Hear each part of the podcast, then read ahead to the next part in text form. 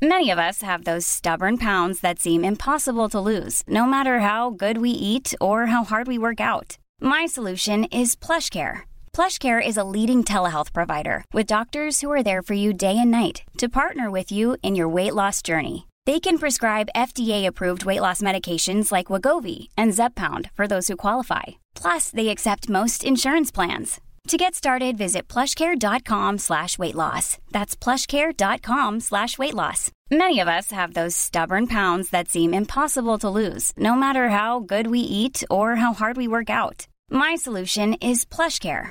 PlushCare is a leading telehealth provider with doctors who are there for you day and night to partner with you in your weight loss journey. They can prescribe FDA-approved weight loss medications like Wegovy and Zepbound for those who qualify. Plus, they accept most insurance plans. To get started, visit plushcare.com slash weight loss. That's plushcare.com slash weight loss. The Opinion Line on Cork's 96 FM. One of the things I'm loving about sort of being over the worst with regards to COVID 19, and look, I know there's plenty of it still out there and plenty of people are isolating and all of that. But one of the things that's nice about being over the worst of it is being able to have guests back in studio and being able to get gigs back on, and particularly things like uh, stand up comedy. I'm joined in studio by the great Neil Delamere, who is coming to Cork on the 28th of uh, April to the Opera House. Good to be back, sir. Oh my God! Like you wouldn't believe. Yeah, I, I can't wait. It, it was such a strange time. I was doing gigs here, there, and everywhere during the the last two years, but it was, you know, they weren't they weren't allowed to be full. A lot of the time, they weren't allowed to be on at eight o'clock. You know, at the normal time. So for it to be back in Cork Opera House with a thousand people there, cheek by jowl, doing what you've loved doing is. Uh, I'll never take it for granted again. I, I, our own Ross Brown, when he was able to go back on stage, I Yeah. remember he was like a small child here. Oh, man, it's weeks, unbelievable. You know, yeah. Yeah, because we were like doing little gigs. Like there was a point, myself and Chris Kent, you probably know, Yeah. great Cork comedian. Like we were doing little gigs, like fifteen people that, outside in marquees, Mm. because that's all that was allowed. And um, that was just to kind of keep the, the muscle memory going, essentially. You know, so you, you didn't get too rusty. Mm. Uh, but to be back doing it the way it should be done is Yeah. it's, it's a great privilege, I have to say. COVID in itself, and I know it. Look, it affected so many families in terrible ways, and it disrupted our life and disrupted our economy. But surely there's got to be something in to laugh about. Ah, yeah. I mean, I don't think any subject is necessarily, um, you know, off limits. It depends on what you say. Yeah. So, like, the, how the rules changed, for example, how when people wore masks, when they shouldn't wear masks. Um, I like I saw a girl in in London and she wasn't wearing a mask and she was meant to wear a mask. It was on the tube and she was meant to wear a mask. And I heard her say to a friend, she said, "I don't like wearing things, you know, on my face." And like she had fake eyelashes out, about two two and a half feet off her head. Like not even not even the ones you'd see on a human. You know the ones you see on the front of an Nissan Micra. You know those ones. Like she like there was a breeze coming off them. She winked at the fella beside me and his newspaper turned inside out. And you're looking at her going. "Y- You should be wearing a mask, and so that's a li- weird little thing in the midst of all this madness Yeah. that you can pinpoint. So you can definitely talk about COVID on stage. It's the little observational stuff. Actually, you mentioned there about you know what people laugh at and what they don't. Yeah. and what's in bounds and out of bounds. Chris Rock and Will Smith. Yeah. What did you make of that? Um, I thought that. Well, I wouldn't have said what he said. Um, I think Chris. I, I think Will Smith shouldn't have done what he did. Obviously, uh, I thought after it happened, Chris Rock dealt with it quite well in terms of uh, after the slap was given. I've never had anything like that. We've most comedians have been in a situation where there's a bit of tension, though. Sometimes, you know. Um, I think the weirdest one I had was years ago. There's a there's a gig in the Edinburgh Fringe Festival called Late and Live, and it starts at one o'clock in the morning. And basically, you, you do it till three o'clock, and you try and survive. That's all you do, just I would I would suggest drink has been taken. drink has been taken, and uh, I, it's a kind of a rite of passage. And I did it one night, and uh, like in my early days, and I got away with it. And then the next night, I was a bit too cocky, and I did it, and it it was not going well. And a guy shouted, uh, "Well, I'm going to paraphrase this for the radio." He went, "Get your bits out." Right. basically. And I said, I will if you will, assuming he wouldn't. Oh, God. Which was my fatal error, PJ. That was my fate.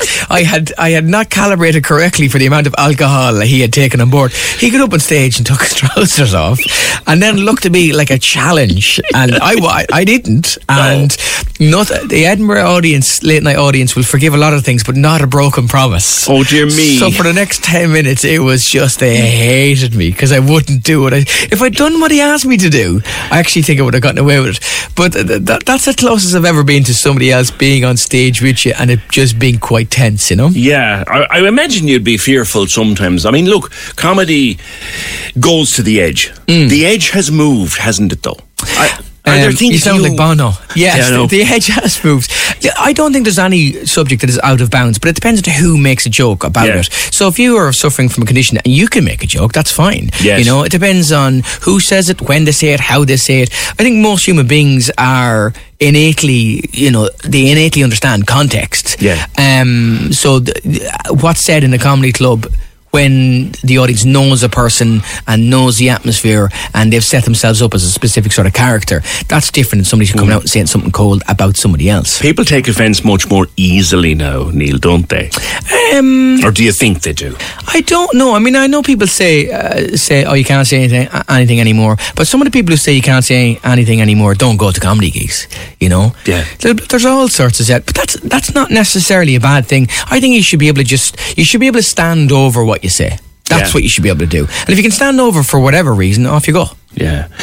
Talk to me about Dancing with the Stars. You're- Yeah, I- I talking about tell you, standing over what you said. talk about talk about the Edinburgh Fringe and, Yeah. and that that challenge. Yeah. I tell you something. I'd have done that before I would have gone on Dancing with the Stars. Dancing with the Stars was absolutely terrifying, PJ. absolutely terrifying. There's nothing.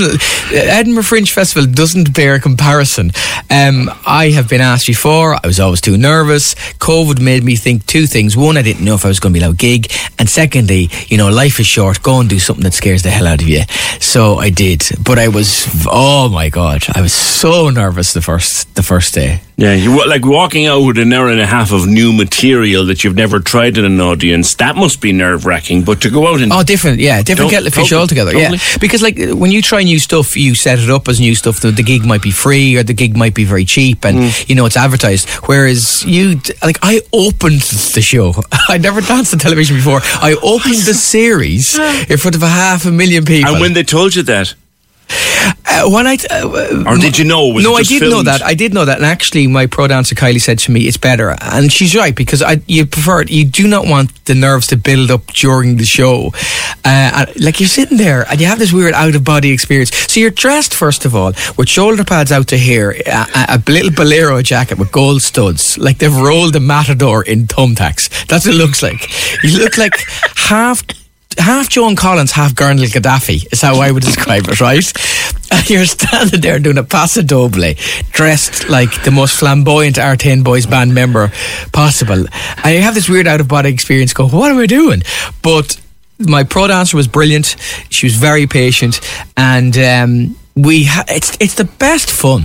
It is Yeah. the best fun, I have to say. Now you're talking to someone who knows nothing about dancing, right? Yeah. Because to me, a pass a double. I Yeah. think it's something gave me an awful hangover in Santa Ponsa one time. Uh, yes. Well, I possibly danced it a couple of times, like I had a hangover, but we got away with it on the night. You, you learn all the te- the, the, the techniques, you get learn all the fitness out of technology. it? You You do, yeah, yeah, you do, and you can eat whatever you want. You're training five for five hours a day, so the weight falls off, you know, and then you stop and the weight goes back on. So I've I've started to do a bit of cycling now, and a friend of mine is really into cycling, and I have one cycling jersey that Nicolas Roche gave me, a professional cyclist. So my friend is exceptionally jealous of this. Mm. Yeah, but none of us, none of us are or ever will be the size that Nicolas Roche.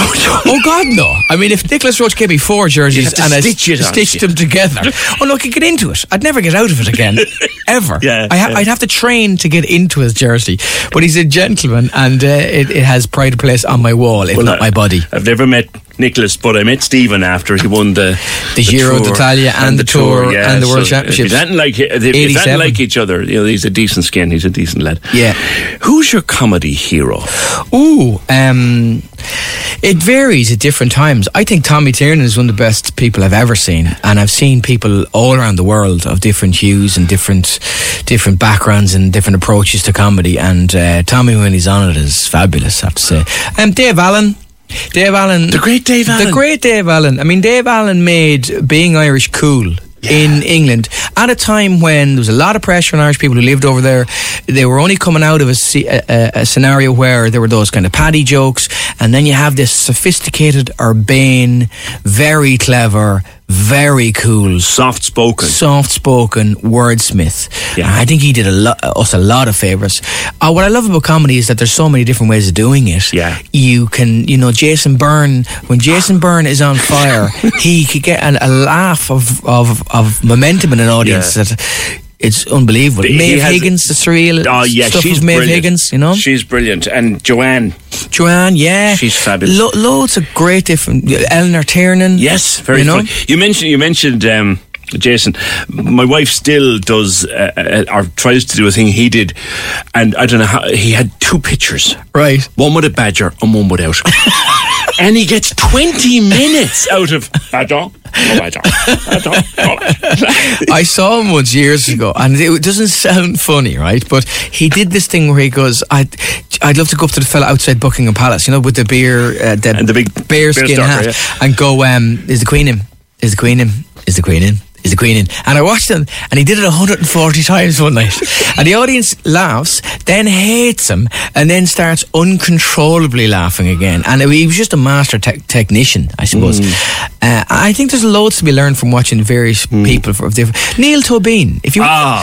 like, you watch like that would be a different style than Mm. what we would do. But like these lads had mastery of stage, they had mastery of timing, they had mastery of, of voice. Mm. So there was loads to learn from various different approaches to stand up from from the fifties. Yeah, yeah. Are you worried that we haven't got much left in poor old Billy Connolly?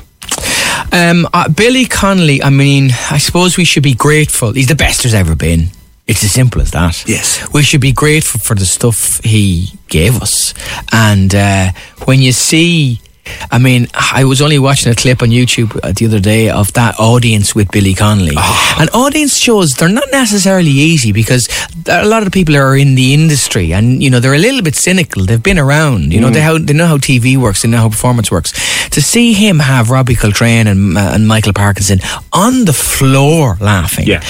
I mean, he was a once in a lifetime talent. He was, he was, and and still is. I mean, he's he's he's failing a bit now, but his. I mean, I I, I have the original Big Banana Feet album, Yeah. and he was, a, and Phil Coulter was the guy who produced that album, Yeah. and it's just as funny then as it was in God knows when. Yeah, he's he's extraordinary. He's still extraordinary, you know, and we should be grateful for the legacy work he's given us. Yeah, you you've mentioned a couple of great names, like you said, Tommy, who I would, would completely agree with you on, on, on, on Tommy. I'm looking forward to seeing yourself. Haven't seen you live in a few years. Mentioned Neil Tobin, Dave Allen. I'm surprised at that. How would you say if I told you that one of my all-time favourites would be the great Kenneth Williams? Oh, Kenneth Williams was uh, uh, fantastic. I mean, if you look at some of the stuff he did on radio before he was necessarily known for the Carry On films, you know, uh, uh, like all those boys, they. Um, I say boys, I mean kind of lads, as in lads and girls. They, they, when they got to t- TV and when they got to movies, they had done it live. And a lot of them had been uh, like in the war doing um, entertaining troops in various different uh, places. You know, they could do it. They had done their apprenticeships. Frankie Howerd, Ah, Tommy Cooper, all these guys, you know, they were absolutely unbelievable what they did because they had been through their apprenticeships and they did put their 10,000 hours in. Yeah. So, yeah, I, I love all those and guys. there are hours in it. And like to put finally before we finish up, to put a show of whatever hour, hour and a half duration. Yeah. Stage shows what it's usually broken into two halves. Isn't Yeah, it? yeah. I'll have a support actor. Actually, it's Chris Kent. Uh, who's the wonderful Chris Kent Yeah. in the Opera House, and then I'll do an hour and 15, hour 20. Yep. Yeah. How much actual Messing around. messing around and rehearsal goes into that? Like, do you give? Is there someone that you performed that to who says, nope, take that out? no, my long-suffering wife would just would would would just kill me. I think if I was walking around trying jokes in front of her. The way you do it is you do small gigs and open mics, and you build up the material slowly but surely, so you know it works. Because if you think about it, you can't do the opera house and charge people the the, the full whack and not have the pre-prepared product. Hmm. But I always like to leave a little bit of messing around, a little, Yeah. little bit of space that makes every gig individual. I had a guy the other night in the front row in Ballymena. Uh, Ballymena is a fairly staunchly unionist town. You know, it's it's the Paisleys Mm. You'd be- kind of you'd be careful. homeland. No, I'd be deliberately not careful. I'd be the other way. Uh, I would try and offend everybody equally, and then nobody can say anything. But you leave room for the kind of. I said to a guy in the front row, uh, it was a guy, and um, I said, "Where are you from?" And he was from Ballymena, and he said, "But I'm not from Ballymena originally. I'm from Egypt." Mm. And I was like, "Oh, you're Egyptian, but you live in Ballymena." And he went, "Yeah." And I said, "I assume you take part in all the marches, but you walk like that." and did the Egyptian walk, Oh, and he's bang having the crack. And you can't script that. You don't know if he's going to be there. And it's the thing that everybody remembers that night. Each night is individual, you know. So there's Yeah. a lot. There's a lot of room, ten or fifteen minutes to make Uh, to tailor each show. Brendan O'Carroll puts it as always leave room for Bob.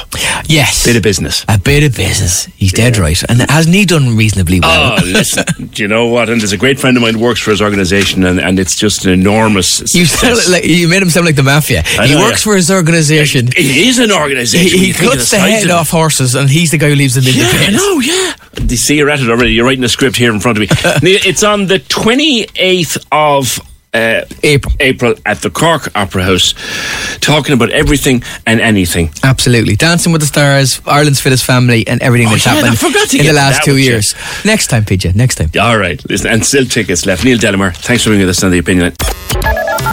Corks 96 FM.